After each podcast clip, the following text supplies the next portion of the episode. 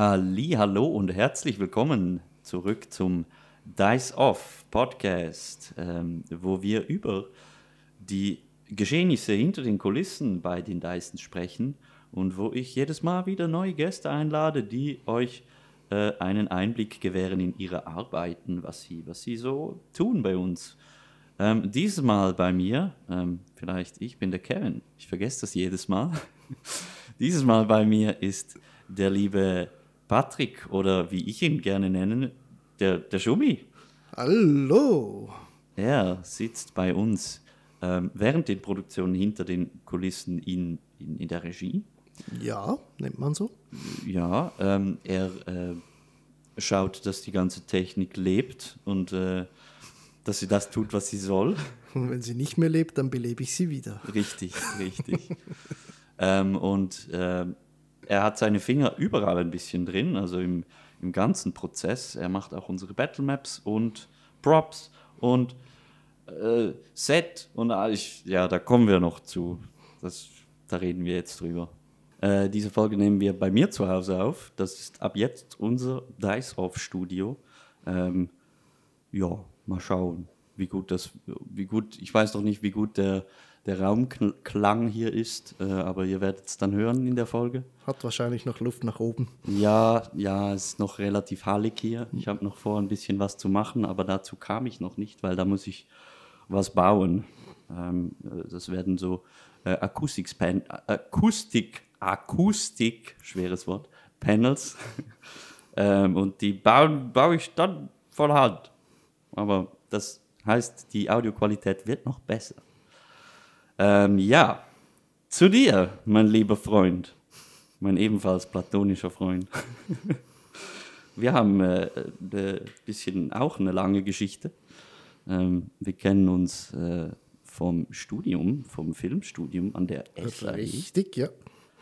Ähm, und äh, ich wollte dich eigentlich mal fragen, was hat dich da so hingeführt? Warum hast du das gemacht? Ähm, angefangen zu studieren oder ich habe mich eigentlich schon immer für Film interessiert, auch meistens eher nicht der Film selbst, sondern wie er halt gemacht wurde. Ich habe sehr, sehr viele Making-of-Videos und äh, Filme geschaut und äh, ich äh, habe ja zuerst äh, im Verkauf gelernt, ähm, wor worüber ich übrigens auch die Mira kenne, äh, die auch darüber dann in das Projekt gekommen ist. Und äh, schlussendlich sind mir dann irgendwann die Kunden auf die Nerven gegangen. Wie, ähm, das, wie das so ist. Und äh, habe dann äh, eigentlich per Zufall diese Schule gefunden. Äh, habe zuerst überlegt, ob ich äh, irgendwie an die ZHTK komme. Das ist äh, eine andere Schule, die staatlich finanziert ist bei uns in der Schweiz. Und die SA ist eine Privatschule. Ähm, und da war dann aber die Aufnahmebedingungen passten nicht so wirklich zu meinem äh, Repertoire an Ausbildungen, die ich schon hatte. Also ich hätte dann zum Beispiel noch die Matura nachholen müssen und das war mir ein bisschen zu viel, weil Französisch ja, wäre die, größ die größte Hürde dafür gewesen und deswegen habe ich mich dann dazu entschieden, dass ich halt den zwar teuren Weg nehme, aber halt einer, der mir möglich ist. Und so bin ich dann an dieser Schule gelandet. Ich glaube, es geht vielen ähnlich, äh, die da studieren. Das war bei mir genau dasselbe. Ähm, ich habe mich kurz vorher noch irgendwie informiert, ob ich jetzt die Berufsmatura oder die, ja, die Maturität nachholen soll. Das wäre bei uns die Berufsmatura, die genau. geht zusammen mit dem Aber Job. eben, da geht dann trotzdem ein Jahr drauf, oder? Und das Richtig. ist dann auch wieder Zeit, die du verlierst. Also. Richtig, und die, die kann man, die, also man lernt halt nichts Filmrelevantes, sondern man macht dann wieder alles und wahrscheinlich ganz vieles, was man später nicht genau, mehr was braucht. dann auch fürs Filmstudien wieder komplett irrelevant ist. Ich muss zwar sagen, dass tatsächlich Französisch einen kleinen Platz in der Filmwelt hat, vor allem bei uns in der Schweizer Filmbranche. Ähm, vor allem was dann halt die Kommunikation ein bisschen anbelangt, vor allem da, wo ich jetzt arbeite, beim Fernsehen, äh, arbeitet man auch oft mit französischen Begriffen. Da verwendet man dann halt nicht einen Medium-Shot oder so, sondern es ist dann äh, ein äh, Grand Plan oder ein äh, eine Amorce, oder? Das ist quasi dann äh, Overshoulder. Okay, ja. okay. Äh, ja, ihr werdet hier wahrscheinlich heute noch ein paar ähm, Fachbegriffe hören. Wir werden, wir werden damit um uns werfen, weil äh, das gehört einfach dazu. Wenn ihr irgendwelche Fragen zu diesen Begriffen habt, dann schreibt sie uns direkt am besten auf Twitter oder auf Instagram oder auf wo auch immer. Äh, Discord. Discord, natürlich, ja, richtig, an dieser Stelle. Geht auf unseren Discord-Server. Wo findet man den Link? Äh, in all unseren Videos. Äh, wir haben einen Linktree auf Instagram. Ähm, ich, ich, ich bin mir sicher, ihr werdet es finden. Ich bin nicht sicher, ob ich das in die Show Notes packen ja, kann. Sonst meldet euch. ja, wir haben auch eine Mailadresse. Also ich mein, ja. ihr werdet uns schon erreichen. Ähm, ja, ähm, dann noch eine kurze Frage vor dem Intro. Wie startest du dein Produktionswochenende? Nun, äh, eigentlich indem ich die äh, Sachen alle vorbereite, die für die geplante Session notwendig sind. Also halt, das sind vor allem Daten wie Musik, Soundeffekte etc., die ich ja dann von Carlo bekomme oder von äh, unseren Musikern äh, sammle ich und äh, ich mache eigentlich schlussendlich alles äh, Aufnahmebedingte bereit, bevor wir dann äh, effektiv anfangen, das Set aufzustellen und dann die Technik aufzubauen. Und da kommst du dann meistens auch du schon ins Spiel. Ja, und dann äh, bauen wir das Set auf. Ich baue die Kameras auf und äh, dann kommen meistens auch schon ein paar weitere Clowns dazu, wie zum Beispiel der Nick äh, und auch die Martina und der äh, Pascal sind meistens auch schon dann am Samstag ist das dann, äh, treffen die dann auch schon ein und dann werden halt noch so Sachen vorbereitet wie Catering. Ähm, wir machen auch das, äh, die Beleuchtung jedes Mal wieder neu, weil das verschiebt sich jedes Mal wieder, wenn wir das Ganze auf und abbauen. Ähm, da bist ja mittlerweile du relativ gut involviert mit dem Einleuchten. Du ja. und Pascal, ihr macht das mittlerweile ziemlich gut. Oder ziemlich gut. Äh, eigentlich ja, hatte ich die letzten drei Sessions nichts mehr zu meckern. Yes. Übung macht den Meister. Ja. Und äh, ja, dann wird halt alles aufgebaut und getestet und meistens funktioniert dann irgendwas nicht und dann. Dann wird irgendein Kabel genau. ersetzt oder dann, äh, geflucht. Dann wird geflucht, bis es funktioniert. ja, richtig. Äh, ja, wir äh, gehen weiter zum Intro. Da wird wahrscheinlich weniger geflucht, aber vielleicht auch ein bisschen. Nein, ich hoffe es nicht. Äh, ja, in dem Sinne, Musik ab. Deswegen haben wir eine sehr hohe Steindiversität. genau.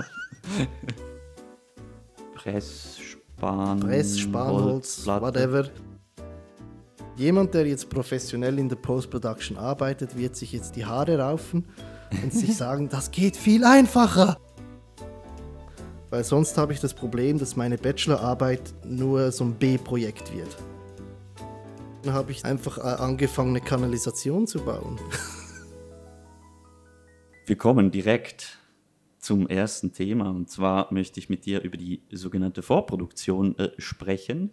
Ähm, das ist der Teil bei unserer Produktion, wo alles vorbereitet wird, macht irgendwie Sinn. Ähm, dazu gehören Battle Maps und Props und äh, das Set und gewisse Teile der Technik. Als erstes zu den Battle Maps. Ähm, das, das ist ja irgendwie so ein bisschen, äh, das war am Anfang so mehr komplett dein Ding. Ähm, also die, die ersten paar Maps, äh, die sind ja, ähm, entschuldigt meine Sprache, aber fucking großartig. Nur die ersten paar? Nee, also ich meine. Die letzten waren, waren nicht gut? Nein, so, oh, stimmt, ja, so Das, das, das ist aber sag. jetzt hartes, hartes Feedback an Nick, der jetzt ja neuerdings auch mit, äh, mitmischt bei dem ganzen Zirkus. Oh nein, über die, über, über die aktuellen und neuen darf ich ja gar noch nicht sprechen, weil die, die sind ja noch nicht draußen. Ähm, die sind ebenfalls großartig. Mhm. Da kommt äh, richtig, Dankeschön. da kommt richtig geile Scheiße auf euch zu. Ähm, ja, wie, wie, wie, hat das, wie hat das bei dir begonnen? Wie hattest du vorhin schon Erfahrung mit solchen Null. Dingen? Null.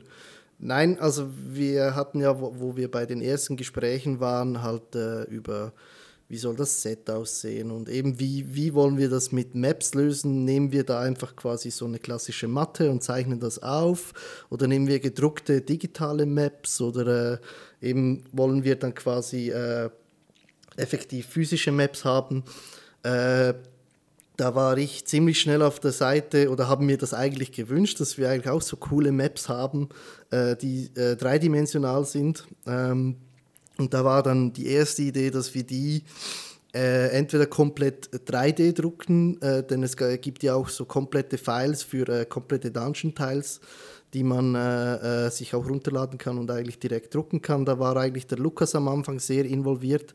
Dann ging es weiter zu der Idee, dass man die eigentlich CNC fräsen möchte, also aus Holz. Mhm. Ähm, da Lukas auch in diesem Bereich äh, Gerätschaften besitzt, ist jetzt gefährliches Halbwissen, aber ich glaube, er besitzt das selber oder hat zumindest Zugriff darauf. Ja, ja. Ähm, ja, aus dem Wunsch heraus, dass wir das halt möglichst geil und möglichst äh, äh, eben over the top präsentieren können, habe ich einfach äh, angefangen, eine Kanalisation zu bauen. Wie, wie man das so macht. Genau, und dann also habe ich einfach gedacht, ich, ich, ich schaue mir jetzt ein YouTube-Tutorial an und äh, dann, dann, dann sehe ich mal, wie, das, wie aufwendig das, das ist. Und ich habe gemerkt, dass es verdammt aufwendig ist, ähm, aber dass es mir auch extrem viel Spaß macht. Ja, und ist quasi dein neues Hobby genau, geworden. Genau, so ist ein kleines neues, ein kleines, ein großes neues Hobby geboren, dem ich äh, seitdem wir das Ganze hier produzieren äh, nachgehe. Ja, ja, ja ich, ich, bin immer recht baff, wenn ich neue Maps, Maps sehe. Ähm, wir sehen, also ich als Spieler sehe die na, natürlich vorher auch nicht, obwohl ich tief im Produktionsprozess drin bin, gibt es gewisse Dinge, die sehe ich erst während dem Spiel natürlich, das macht irgendwie Sinn. Ähm, und äh, ja, es ist jedes Mal wieder großartig. Ähm, echt Hut ab. Ich habe jetzt keinen Hut auf, aber.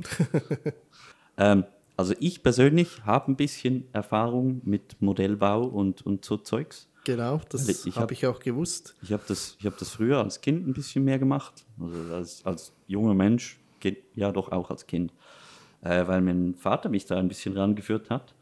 Und ähm, ich kenne, äh, es gibt so Streuzeugs, wo, das man brauchen kann, um, um, um äh, Erde und Gras und Wiesen und so darzustellen. Aber das Zeug ist relativ teuer, wenn man das wenn man das im großen Stile kaufen will. Richtig. Kannst du mir mal bitte erklären, wie du das machst? Weil genau, ich habe privat sogar äh, auch so Streuzeug, offizielles, das man sich kaufen kann. Mhm. Ich habe es aber noch nie benutzt, genau weil es teuer ist und weil es einem fast wehtut, wenn du das irgendwie großflächig mhm. auf eine Map streuen willst. Ähm, und deswegen, äh, ja, habe ich mir auch zu diesem Thema ein YouTube-Tutorial angeschaut. Ähm, der vom Dude, der das mit äh, Sägemehl macht. Ähm, blöde gesagt, einfach das Sägemehl eingefärbt, äh, getrocknet im Backofen und dann mit einer, so einer kleinen Kaffeemühle, die kann man auch relativ günstig kaufen, für irgendwie äh, bei uns 15 Franken. Dann das quasi nochmal zerkleinert, nochmal gefärbt und nochmal gebacken und dann hast du eigentlich so Streusel, die du dann, äh, die dann halt wie eine Wiese aussehen, wenn du die dann über die Map streuselst. Ja, also was ich vor allem gut finde daran, ähm, das, das normale Streuzeugs, das ist viel feiner und viel kleiner und viel, ähm, mhm. ähm, ähm ja, halt einfach kleiner. Genau. Und ich kann mir vorstellen, auf der Kamera, wenn man das gefilmt sieht, wirkt das viel weniger ähm, klar als jetzt dein, deine Methode. Ja, was halt noch der Vorteil an äh, dem, äh, also ist ja so äh, statisches Gras, nennt sich das. Ja. Ähm, der Vorteil daran ist halt auch noch, dass diese Halme, also diese kleinen Fasern, sich effektiv auch vor, äh, aufstellen, weil du zerreibst es dann so in deinen Fingern und dadurch äh, entsteht auch so eine kleine statische Ladung und die stoßen sich wie ein bisschen voneinander ab und stehen dann quasi halt äh, auf und das sieht dann halt wirklich effektiv aus wie, wie ein Rasen. Ja. Ähm, nicht wie halt quasi äh, einfach grünes äh, grünes Pulver, oder? Ja. Aber äh, also es würde schon noch ein doch, also es würde schon noch einen besseren Effekt machen, wenn man mehr in Richtung Realismus gehen möchte bei den Modellbauten, aber eben wie gesagt, die Preise dafür, um alleine eine Battlemap komplett mit Rasen zu, zu bedecken, da gibst du alleine dafür irgendwie 20 bis 30 Franken aus, oder? Ja, ja. Für eine Map, oder? Und man sieht ja, wie viel wir bauen pro Monat. ja da, da käme einiges zusammen, ja. Und das ist ja dann nicht nur der Rasen, sondern es sind ja diverse äh, Produkte, die man sich da gönnen kann in der Modellbauwelt, um äh, Texturen zu schaffen aller Art. Ja, ja. Ich, ich, äh, ich gehe äh, gerne mal ähm, in entsprechende Läden. Also ich habe das Hobby jetzt wieder entdeckt für mich und mache das so einfach Figuren bemalen und dann ein bisschen schöne Basen und so. Ähm, da kann man sich dumm und dämlich ausgeben sage ich mal. Und gerade für großes, großes Zeugs, nein, das lohnt sich gar nicht.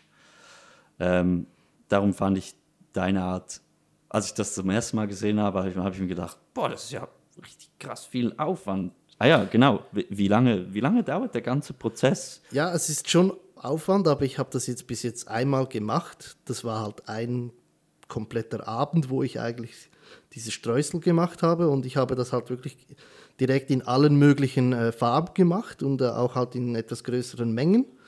Und äh, also bis jetzt sieht es noch nicht aus, dass die mir in der nächsten Zeit ausgehen. Also von daher, ähm, das ist äh, ein sehr, sehr langfristiger Aufwand dann. Also du hast dann auch lange Zeit äh, was davon und du kannst dich natürlich dafür entscheiden, noch viel, viel größere Mengen herzustellen. Du mhm. brauchst dafür nicht unbedingt viel mehr Zeit. Also, aber jetzt für diese Menge, das waren etwa sechs oder sieben Farben, die ich gemacht habe, äh, hatte ich einen, einen ganzen Abend, also so sechs Stunden plus hatte ich aufgewendet.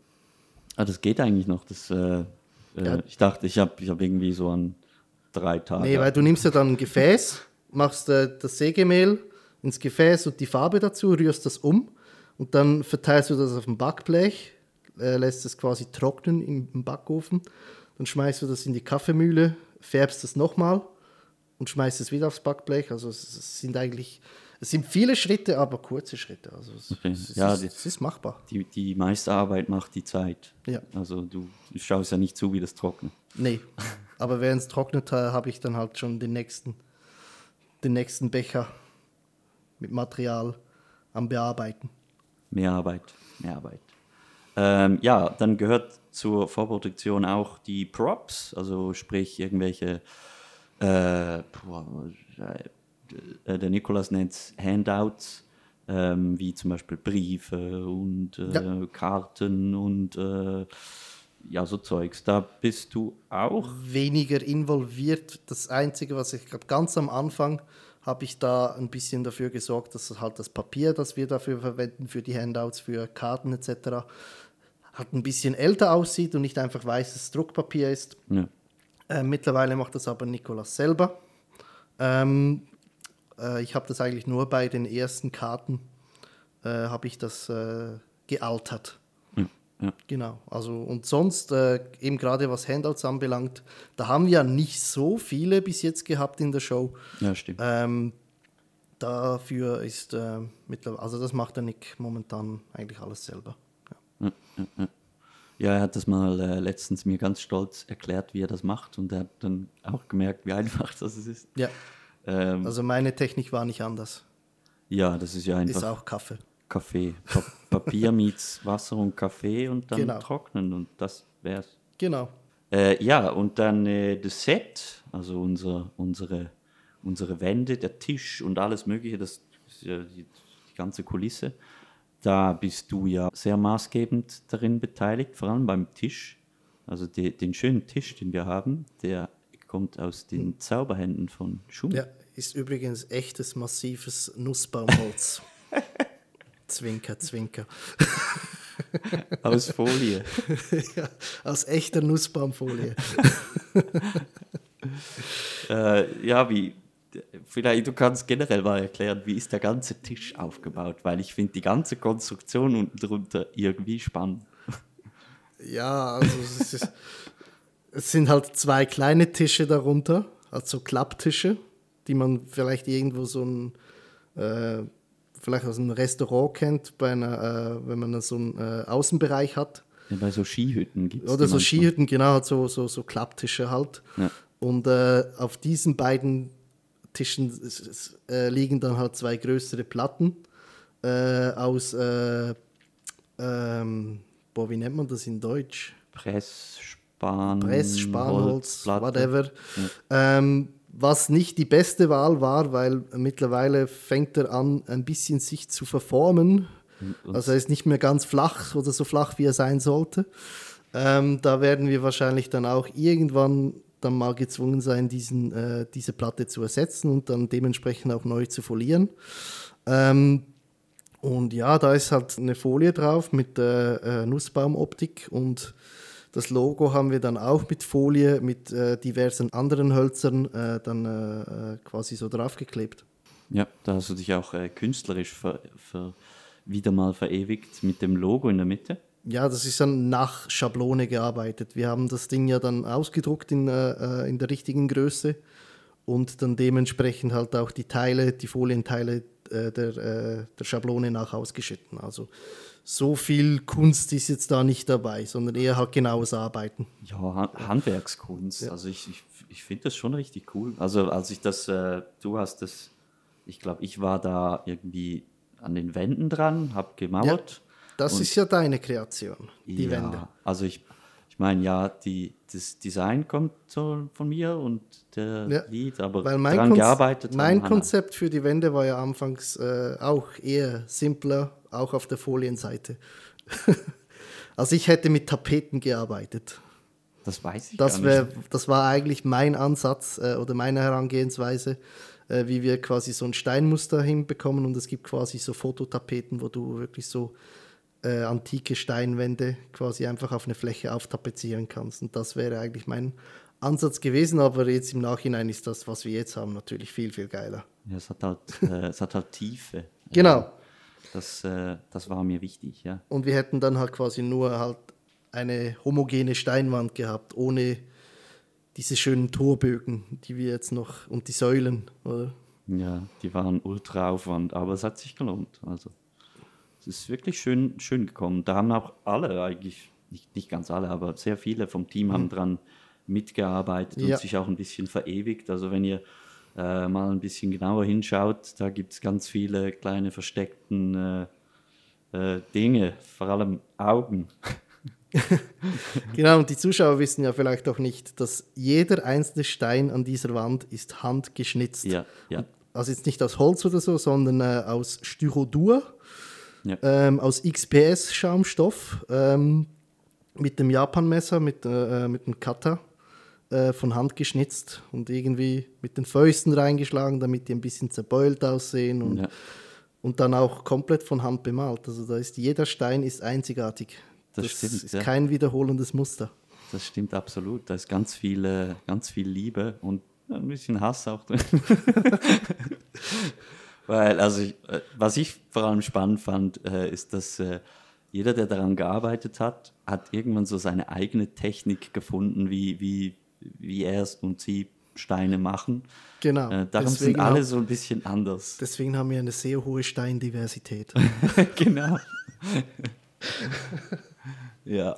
Ähm, ja, ähm, ich denke, hast du zum, zum Vorproduktionsprozess, gehört da noch, habe ich da noch was vergessen? Gehört da ja, eigentlich Techn- nur die Sachen, die ich äh, vor dem Intro aufgezählt habe, aber sonst. Ja, gut, die muss ich jetzt nicht nochmal aufzählen. Ja. haben, ich glaube, die haben das Intro Und sonst halt gibt es immer, wenn wir wieder irgendwie eine Spe äh, Special-Show machen, halt irgendwie ein One-Shot oder äh, äh, whatever, dann gibt es halt auch immer wieder Konzeptplanungen und äh, je nachdem, ja, das gehört dann auch alles zur Vorproduktion. Oh, äh, ja, dann werden wir wahrscheinlich im nächsten Thema dann noch ein bisschen Vorproduktionsthemen haben, weil da will ich mit dir auch noch über den El Desafia One-Shot sprechen. Aber das ist jetzt der Zeitpunkt, wo ich mit dir das, die kleine Auflockerungsübung mache, und zwar den Speed Character Build. Äh, das war mit, ähm, ich muss ehrlich sagen, so wie das mit ähm, dem lieben, Nick ähm, rausgekommen ist, ich habe nicht erwartet, dass es so äh, gleich äh, mit Rollenspiel und äh, er sagt mir gerade, welche, äh, welche Feeds und welche Klasse und alles. Ich habe eigentlich das sehr einfach und rudimentär äh, machen wollen. 315 Seiten hat das Players Handbook. Du gibst mir drei Zahlen, ich schlage die entsprechenden Seiten auf und dann wissen wir, dann waltet mein Finger, welche drei Wörter Ja. deinen Charakter zusammenstellen. Also 7, 17 und 107. 7, 17 und 107, okay. Also, auf der Seite 7, ich habe die Seite aufgeschlagen und lasse meinen Finger walten. Oh, ich habe das Mikrofon gehauen, das sollte ich nicht machen. And. und? Nein. Und? Warte, warte. Okay. Das funktioniert, oder? Wenn du sagst, es ist okay. Ja, ja. Okay. Und. Und. Eines deiner drei Wörter ist und. Dann Seite 17. Finger Nummer 2 sagt. Oh, Adventures. Abenteuer. Ja, ist jetzt auch noch machbar. Dann die dritte Seite 107. Lernen. Learn. Okay.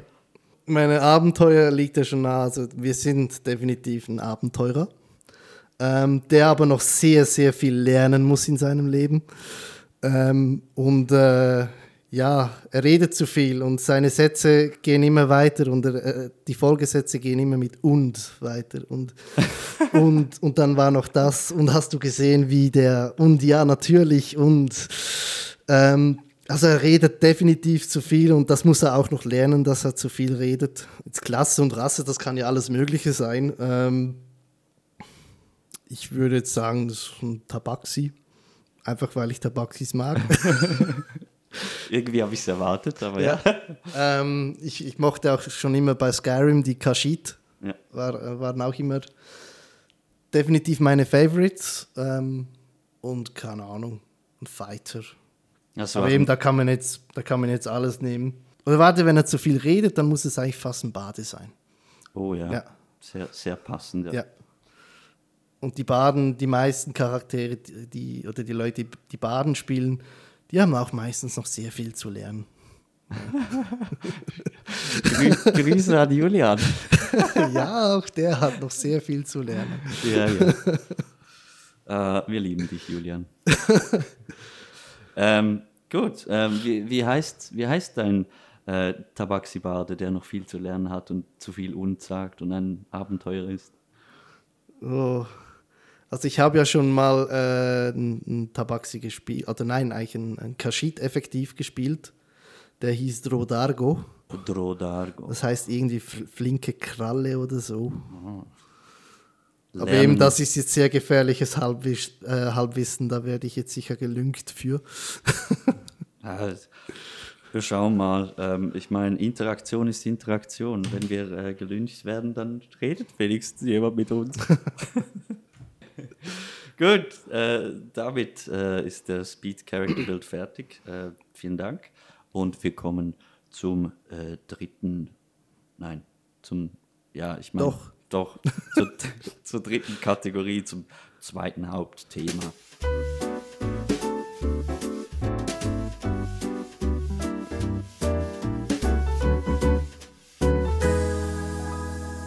Wir kommen zum äh, dritten Thema, die Postproduktion und den One-Shot El Desafío, den du äh, oder den wir gemacht haben.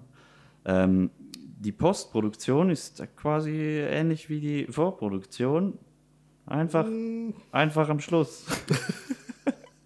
Ist einfach alles, was danach passiert. Ja, das ist alles, was nach der Produktion passiert, sprich der Schnitt, ähm, die Bearbeitung der Audioebenen ähm, und Thumbnails gehört da quasi auch dazu, alles Richtig, ja. Mögliche. Ähm, mittlerweile ist es ja so, dass wir äh, nicht mehr so viel schneiden müssen. Äh, da hatten wir früher deutlich mehr Unterbrüche oder halt Dinge, die ich rausgeschnitten habe, weil äh, man muss dazu vielleicht auch verstehen, äh, wir produzieren in einem Live-on-Tape-Verfahren. das heißt, wir nehmen eigentlich auf, wie wenn es live wäre, also an einem Stück, ohne dass wir irgendwie äh, wirklich äh, Unterbrüche machen, au- außer wir müssen, weil halt irgendjemand auf Toilette muss oder whatever. Techn technische Genau. Probleme oder sowas. Dann äh, nehmen wir eigentlich am Stück auf und währenddem wir aufnehmen, erstelle ich mit äh, einem Stream Deck äh, bereits einen Vision Mix. Also halt quasi ich schneide live äh, zwischen den Kameras hin und her und das ist dann quasi die Spur, die wir dann verwenden, um den finalen Schnitt dann zu machen. Und daran wird eigentlich nicht mehr viel geändert. Es werden halt wirklich nur Dinge rausgeschnitten, die den äh, Spielfluss stören. Halt zum Beispiel längere Regelabklärungen. Wenn jetzt irgendjemand länger zum Beispiel irgendwie im, im Handbuch schnell was äh, nachschauen muss oder wenn zum Beispiel äh, äh nicht die richtige Musik eingespielt wird und Nick dann äh, irgendwie zuerst äh, die richtige Musik suchen muss, ähm, solche Sachen schneide ich raus. Also eigentlich alles, was halt so ein bisschen die Immersion stört. Aber ich schneide jetzt nicht jeden, äh, wie soll ich sagen, jeden Patzer raus. Wir haben doch nur eine Patzer. Wir haben nur eine Patzer, ja. Nein, die schneide ich nicht raus. Die ist gut, die ist, ist gut, dass die drin ist. Wir, wir schneiden jetzt nicht jeden, äh, äh jeden Unterbruch raus, wo äh, sich jemand verspricht oder so. Oder? Ähm, das sind meistens pro Folge äh, etwa ein bis vier Schnitte, die ich machen muss äh, oder muss, wo ich äh, tätige, wo ich irgendwas äh, rausschneide. Ähm, und dann gebe ich das Projekt dann eigentlich meistens auch schon weiter zu Carlo, der dann äh, die Audio-Nachbearbeitung macht. Und dazu kann ich leider nicht viel erzählen, weil ich habe Film studiert und nicht Audio. Ähm, und er macht das ganz gut. Äh, hat auch jetzt über die ganze Zeit, wo wir produzieren, äh, hat sich äh, äh unsere Audioqualität auch definitiv was getan. Ähm, wo ich auch mittlerweile äh, sagen kann, dass wir auch auf einem sehr, sehr guten Level sind, was die Audioqualität anbelangt. Und wie er zu diesem Ergebnis kommt, eben keine Ahnung. Zauberei. Genau, er macht seine Magie und dann haben wir guten Sound. Genau, und dann, sobald er eigentlich fertig ist, äh, lege ich dann die Audiospur unter meinen Schnitt. Und äh, dann kommt eigentlich der komplizierteste Teil. Da wir mit verschiedenen Kameras aufnehmen, äh, haben wir auch so ein bisschen äh, diversen Bildcharakter. Also sprich, die Farben sind nicht überall gleich, Kontrastverhältnisse sind nicht überall gleich. Und ich äh, ziehe dann eigentlich die Videospur nochmals auf. Also äh, ich verwende dann ein Tool von Premiere, der, welches dann mir die Schnitte erkennt, die ich dann vor, äh, vorab getätigt habe über den Live-Schnitt. Und ziehe dann die einzelnen äh, Perspektiven, die einzelnen Kameraperspektiven auf einzelne Spuren. Und äh, mache dann quasi äh, die Anpassung oder sprich das Color Grading, damit die ganze Show auch einen äh, einheitlichen Look hat. Ja. Mhm. Und das hat sich auch über die Zeit stark gebessert. Also wirklich, wenn ich die ersten Folgen anschaue, dann frage ich mich echt, was zur Hölle ich da gemacht habe. ähm, ja, da, da habe ich auch sehr, sehr viel gelernt. Ähm, einfach über Learning by Doing. Das ist jetzt auch nicht etwas, das ich groß im Studium gelernt habe, sondern äh, das hat sich dann so ergeben und mittlerweile bin ich ziemlich zufrieden, äh, ist aber immer noch definitiv Luft nach oben. Ja, ja also mir gefällt es mittlerweile sehr, mittlerweile sehr gut. Ähm, ich weiß, was du meinst. Am Anfang war, war alles ein bisschen. Äh, es war einfach alles hell. Farben, also das hat auch mit auch. das hat auch mit der Beleuchtung zu tun gehabt, weil wir hatten da sehr flache Beleuchtung. Ja. Also es war einfach wirklich äh, alles hell. Ähm, und mittlerweile haben wir ja für jeden eigentlich gerichtetes Licht, ähm, wo wir äh, ein bisschen mehr Kontrolle über das Licht haben. Ähm, und das macht es dann auch im Color Grading einiges einfacher. Genau.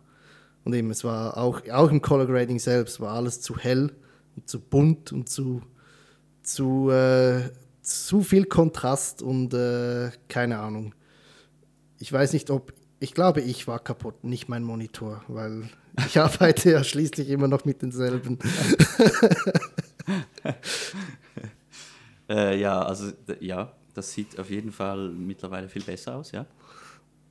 Ähm, dann, äh, ja, dann kommen wir gerade zu den, zu den Tools, was du so brauchst äh, im, im, im, äh, in der Nachbearbeitung. Welche, mit welchen Programmen arbeitest du? Das ist eigentlich da ausschließlich Premiere.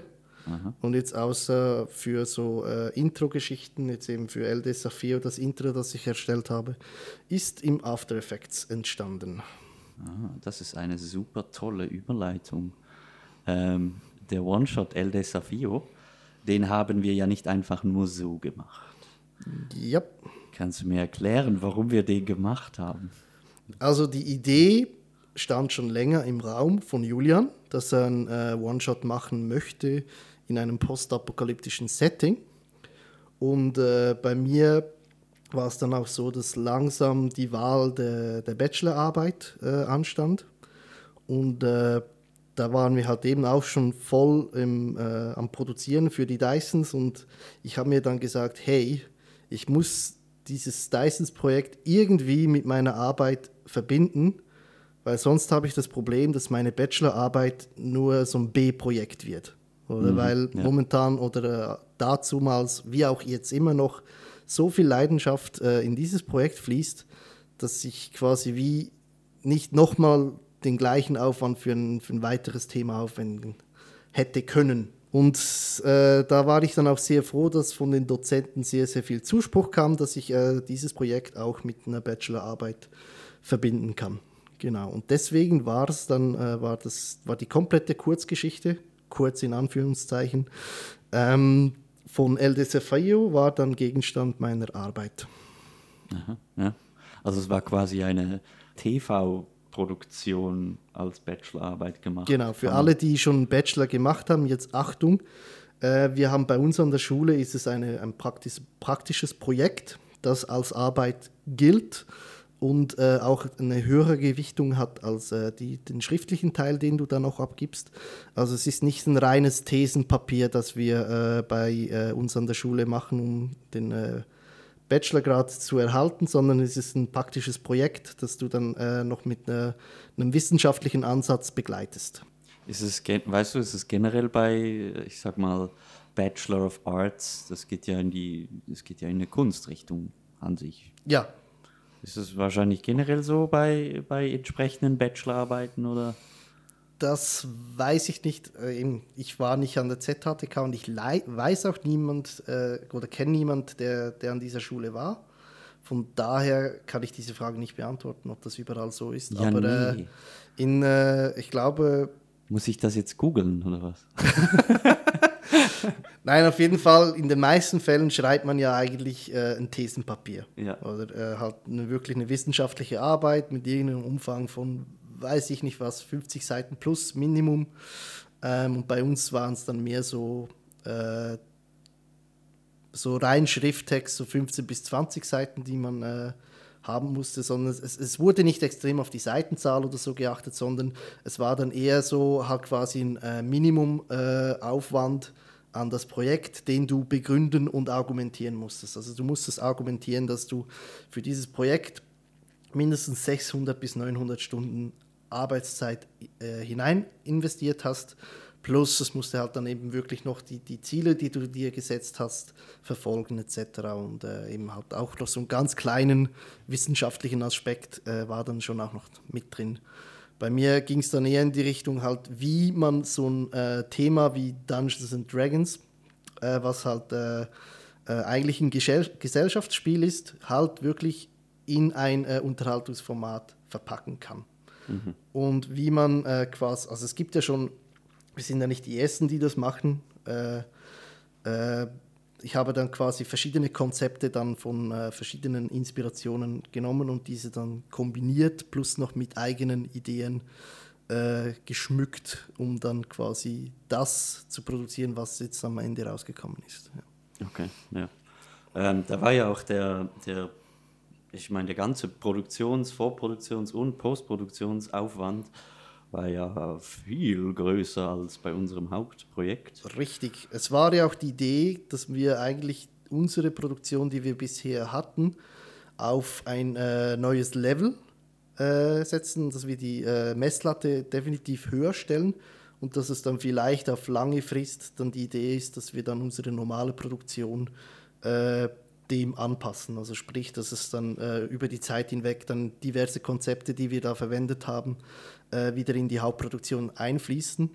Ich bin zwar jetzt der festen Überzeugung, dass es nicht alle Konzepte schaffen werden, aber äh, einige davon werden sicher noch ihren Einfluss haben auf unsere Hauptshow. Ich glaube, das mit dem, äh, mit dem Greenscreen machen wir beim nächsten Mal ein bisschen anders oder vielleicht einfach Genau, gar also nicht. das ist, das ist ein Konzept, das nicht komplett gestorben ist, Ja. aber es kommt sicher nicht mehr vor, bis wir das nicht anständig umsetzen können. Also halt auch, das ist vor allem platztechnisch ist da die größte Hürde. Ja, auf jeden Fall. Ja. Ja. Ähm, etwas, was mir sehr gut gefallen hat äh, bei den äh, LD Sophia One-Shots, waren die äh, Split-Screens, die du äh, angewendet hast, gemacht, produziert. Ähm, allerdings war das ja ein riesiger Aufwand. Ähm, ich weiß, du hast da extrem viele Stunden dafür aufgewendet. Ähm, was was gäbe es da noch für andere Möglichkeiten, das zu machen? Wie, wie, wie, wie könnte Ja. man das anders technisch lösen? Genau, also auf die Art und Weise, wie wir es jetzt äh, für den One-Shot produziert äh, hätten, ist es äh, utopisch vom Aufwand her, weil wir haben einfach quasi alle Kameras äh, aufgezeichnet. Äh, also hatten wirklich jede äh, Kamera äh, einzeln aufgezeichnet und dann wurde eigentlich die, dieser Live-Schnitt, den ich äh, normalerweise bei der Folge mache, quasi nochmal komplett gemacht in der Folge. Plus man hatte dann halt eben die Möglichkeit, auch äh, mehrere Kameraperspektiven gleichzeitig zu zeigen. Da gibt es Möglichkeiten, das auch live zu lösen. Ähm, mit den entsprechenden Videomischern, die aber dann halt etwas kostspieliger sind als das, was wir momentan verwenden. Ähm, und in so einer Situation, wo wir dann vielleicht ein, ein, besseres Gerät äh, upgraden, könnte das Konzept eventuell wieder auftauchen. Oder?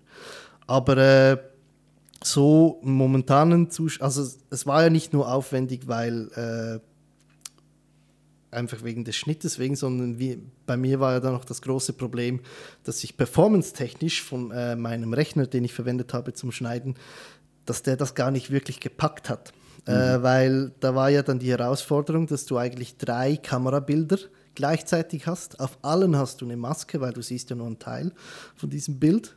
Ähm, dann hast du noch äh, den Greenscreen-Effekt auf diesen drei äh, Kamerabildern, also Greenscreen-Effekt mal drei, plus noch die Hintergrundbilder, was ja auch nicht nur Bilder waren, sondern auch quasi so geloopte Videobilder. Ähm, und dann äh, hast du noch das Overlay, was auch noch dazu kommt, dass hast du extrem viele aktive Ebenen, die der Computer gleichzeitig bearbeiten muss. Und äh, das äh, hat dann irgendwann nicht mehr funktioniert, weshalb ich dann äh, so in Etappen arbeiten musste, dass ich quasi zuerst den, äh, den, den linken Screen geschnitten habe und bearbeitet habe, den rausgerechnet habe, damit ich eigentlich so ein komplettes Video hatte, nur mit der linken Seite, dann mit dem mittleren äh, und dann noch mit dem dritten, mit dem rechten. Also ich habe quasi äh, den ganzen Kampf oder äh, alle Kampfsituationen dreimal geschnitten. Boah. Und auch dreimal gerechnet und dann das Ganze nochmal zusammengefügt und dann nochmal äh, äh, gerendert. Hast du äh, irgendwie eine Ahnung, wie viele Stunden das gesamthaft waren? Alleine nur für den Schnitt. Hm, boah, Kann, kannst du das, das- abschätzen? Das nein, äh, müssen boah. Unmengen gewesen sein. Also es, ich weiß, dass das ganze Projekt, also ich habe jetzt nicht, nicht genau gezählt, das sind alles nur Hochrechnungen und Schätzungen, aber es waren sicher weitaus über 1000 Stunden gesamthaft für das ganze Projekt. Also ich habe diese Voraussetzung definitiv äh, erfüllt, die notwendig war für das Bachelor-Projekt. Also die habe ich definitiv auch ein bisschen äh, überzogen. Ja, ich mache das auch immer so bei meinen Ja. Projekten. ähm, Also da ging eigentlich auch so ziemlich der ganze Sommer drauf, wie auch das ganze Früh- Frühjahr eigentlich. Also und dann halt, ich habe da nicht wirklich groß gearbeitet nebendran. Also da war wirklich eigentlich jeden Tag inklusive Wochenenden habe ich eigentlich daran gearbeitet. und würdest du sagen, der, der immense Zeitaufwand hat sich gelohnt? Auf den Schnitt nachher, dass, dass ich da so viel äh, rumprobieren muss, um äh, das einigermaßen hinzukriegen. Also äh, worum geht es da genau? Um, um den Greenscreen? Genau, also wir hatten ja äh, äh, in den äh, Folgen hat man immer verschiedene Hintergründe gehabt in diesen Fenstern. Äh, Julian hatte ein Fenster hinter sich und die Spieler hatten jeden so ein Fenster hinter sich. Da war eigentlich eine grüne Fläche äh, am Set. Das hat man vielleicht auch bei ähm, Social Media gesehen, von so Setbildern. Und da war eben die Idee, dass wir da immer den entsprechenden Hintergrund einfügen, je nachdem, wo sich die äh, Helden gerade befinden. Und das Problem war halt, dass wir äh, am Set diese Wände eigentlich auf die Setwand direkt gemacht haben. Im Normalfall würde man eigentlich ein effektives Fenster in das Set machen, also wirklich ein Loch und dann die grüne Fläche mit gut etwa mit einem Meter Abstand äh, zu dem Fenster platzieren und die dann separat ausleuchten. Wir hatten dadurch, dass wir eigentlich die grüne Fläche direkt auf der Setwand hatten, das Problem, dass äh, diverse Teile vom Studiodekor dann Schatten geworfen haben auf diese grüne Fläche. Das hatte halt dann zur Folge, dass ich sehr, sehr viele verschiedene Grüntöne hatte und da auch ein paar gewisse äh, Teile von euren Kostümen auch so ein bisschen grün angelehnt waren oder vor allem auch die, so diese sandgelbfarbenen äh, ja, Teile ja. hatten dann auch oft auf die, diese Grüntöne, die ich da gewählt habe, reagiert und da musste ich dann sehr, sehr viele äh, einzelne Masken ziehen und einzelne Effekte äh, quasi äh, auf verschiedene Bereiche des Grüns ziehen. Also ich konnte nicht äh, einen Effekt über die, über die ganze Perspektive legen, sondern ich habe dann eigentlich verschiedene Masken, zum Teil bis zu zehn verschiedene Masken pro äh, Einstellung äh, gezogen, um, um die einzelnen Grünbereiche abzu, abzugrenzen. Damit, damit die Spielerinnen nicht plötzlich zum äh, Hintergrund gehören. Genau, und jemand, der jetzt professionell in der Post-Production arbeitet, wird sich jetzt die, ha äh, die Haare raufen und sich sagen, das geht viel einfacher. und ich sage, ich weiß.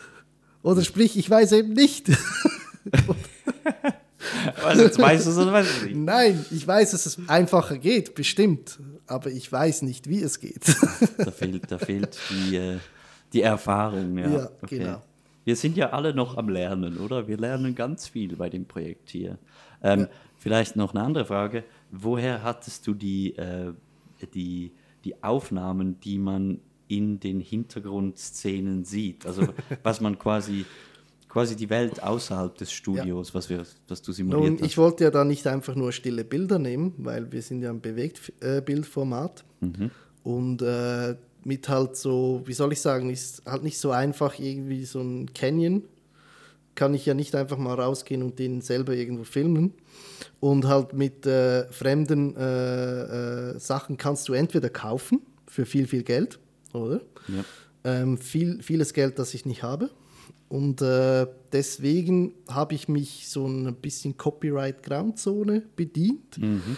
Denn es ist ja so, dass es eine große Gaming-Szene gibt auf YouTube, äh, wo äh, quasi Games gestreamt werden etc. Und das wird copyright-technisch geduldet äh, von den äh, Publishern, da es ja eigentlich auch ein sehr, sehr starkes Marketing-Instrument äh, geworden ist.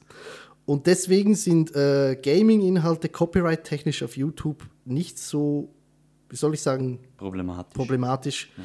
oder werden nicht so getaggt und deswegen habe ich mich da quasi an Games bedient. Sprich, also auch ein Teil meiner Arbeit war es, GTA zu starten und dann irgendwo an eine Location zu gehen und da zehn Minuten rumzustehen und die, äh, äh das mit OBS aufzuzeichnen. Ah ja, die, da kommt mir was in den Sinn, was du mir erzählt hast zu den Aufnahmen unter Wasser. Dazu musstest du extra, was, weil du, weil du einen Taucheranzug brauchtest. Ja, genau. Und ich war dumm genug, dass ich nicht den Singleplayer gestartet habe, wo ich per Geld ercheaten könnte, sondern ich habe das im Online-Modus gemacht und musste mir zuerst Geld erspielen, damit ich mir einen Taucheranzug leisten konnte, damit ich lange genug unter Wasser sein kann, um äh, Unterwasseraufnahmen zu machen. Das finde ich schön, wenn man, wenn man einen Grund braucht, um, um sich Zeit zu nehmen und zu zocken. ja gut, das war dann aber mehr auch Arbeit. ja, ja, klar. Ja, ja, Arbeit. Ja. Ich mache hier Gänsefüßchen. nein, nein. Ähm, ja, äh, damit, äh, ich glaube, wir sind etwa in der Zeit, wo wir sein sollten, müssten, vielleicht schon ein bisschen mehr. Aber ich danke dir vielmals für deine Einblicke. Gibt es noch irgendetwas, was du der Welt sagen willst oder äh, irgendwelchen Familienmitgliedern oder wem auch immer? Ja gut, meine Familienmitglieder werden den Podcast wahrscheinlich nicht hören. Ich habe ihnen ja auch probiert, äh, die Show zu zeigen und das war dann ein bisschen too much, vor allem was das Detail anbelangt, weil wir nehmen uns ja meistens schon sehr, sehr viel Zeit, um gewisse Dinge zu, zu erzählen. Ähm, aber ja, äh, nein, generell äh, für das Ganze, also wirklich, das hat sich eine komplett neue Welt für mich aufgetan. Äh, ich hatte, wie gesagt, vorhin nicht viele Berührungspunkte zu äh, äh, Pen-and-Paper-Rollenspielen. Und äh, es hat sich jetzt mit diesem Projekt äh, wie eine kleine Familie gebildet. Ähm, und äh, ich spüre halt wirklich auch den Elan, nicht nur bei mir, sondern bei vielen anderen Leuten, die hier beteiligt sind. Ähm, und das, das äh, macht einfach extrem viel Spaß. Und äh, ja, ich denke, das wird noch eine ganze Zeit weiter so gehen. Auch wenn sich jetzt die, die Zuschauerzahlen in Grenzen halten. Äh, meine ganz am Anfang, wo wir das Projekt gestartet haben, äh, hatte ich da noch große Visionen und äh, dachte, hey, zwei Monate, da haben wir 1000 Abonnenten oder so. Nein, und das ist auch mittlerweile überhaupt nicht mehr wichtig, aber äh, es ist äh, eben, weil es halt einfach wirklich Spaß macht und mir eine große Befriedigung bietet, eben diese Maps zu bauen oder halt jeden äh, Monat sich mit euch zu treffen und, und dieses Ding zu produzieren auch wenn ich nicht aktiv am Tisch bin und im, immer nur in meinem kleinen Kämmerchen hocke.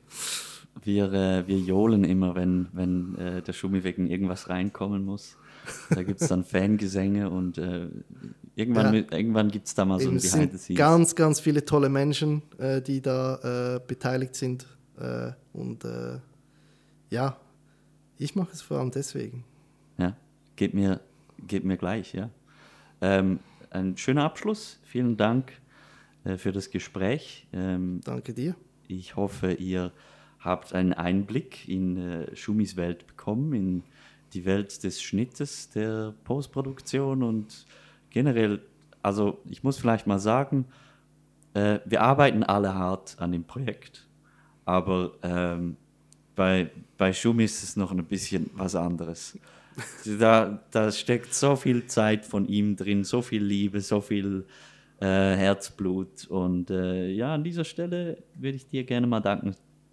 Und äh, äh ich hoffe, es geht noch lange oh. weiter so. Oh nee, du kannst doch nicht hier hinten niesen. Geht doch gar nicht. mal schauen, vielleicht lasse ich das drin. Ja. Äh, der, der, Pascal, der Pascal sitzt hier auf der Couch, der wartet noch auf uns. Ähm, Oh, oh Gott, und diese Folge wird der Horror zum Schneiden. Aber die muss ja zum Glück nicht ich schneiden. Ja, das tue ich mir jetzt an. Ja. Ähm, in dem Sinne äh, will ich auch nicht mehr weiter rumlabern und ähm, sage Danke fürs Hören und ciao. Tschüss. Also jetzt Hochdeutsch. Ne? Ich probier's. Halli, hallo und herzlich willkommen zum zweiten Dice of Spot. Ich mache da niemand einen. einen äh, äh Und Schnitt. Und wir kommen zum äh, dritten. Nein, zum. Ja, ich meine. Doch. Doch, zur, zur dritten Kategorie, zum zweiten Hauptthema. Oh, das wird wieder mühsam im Schnitt. Hm, so, sorry, Zukunftskevin. Es tut mir mega leid, dass dein Vergangenheits-Kevin so verpeilt ist. Ja, ja sorry, Zukunfts-Kevin, du kennst mich, oder?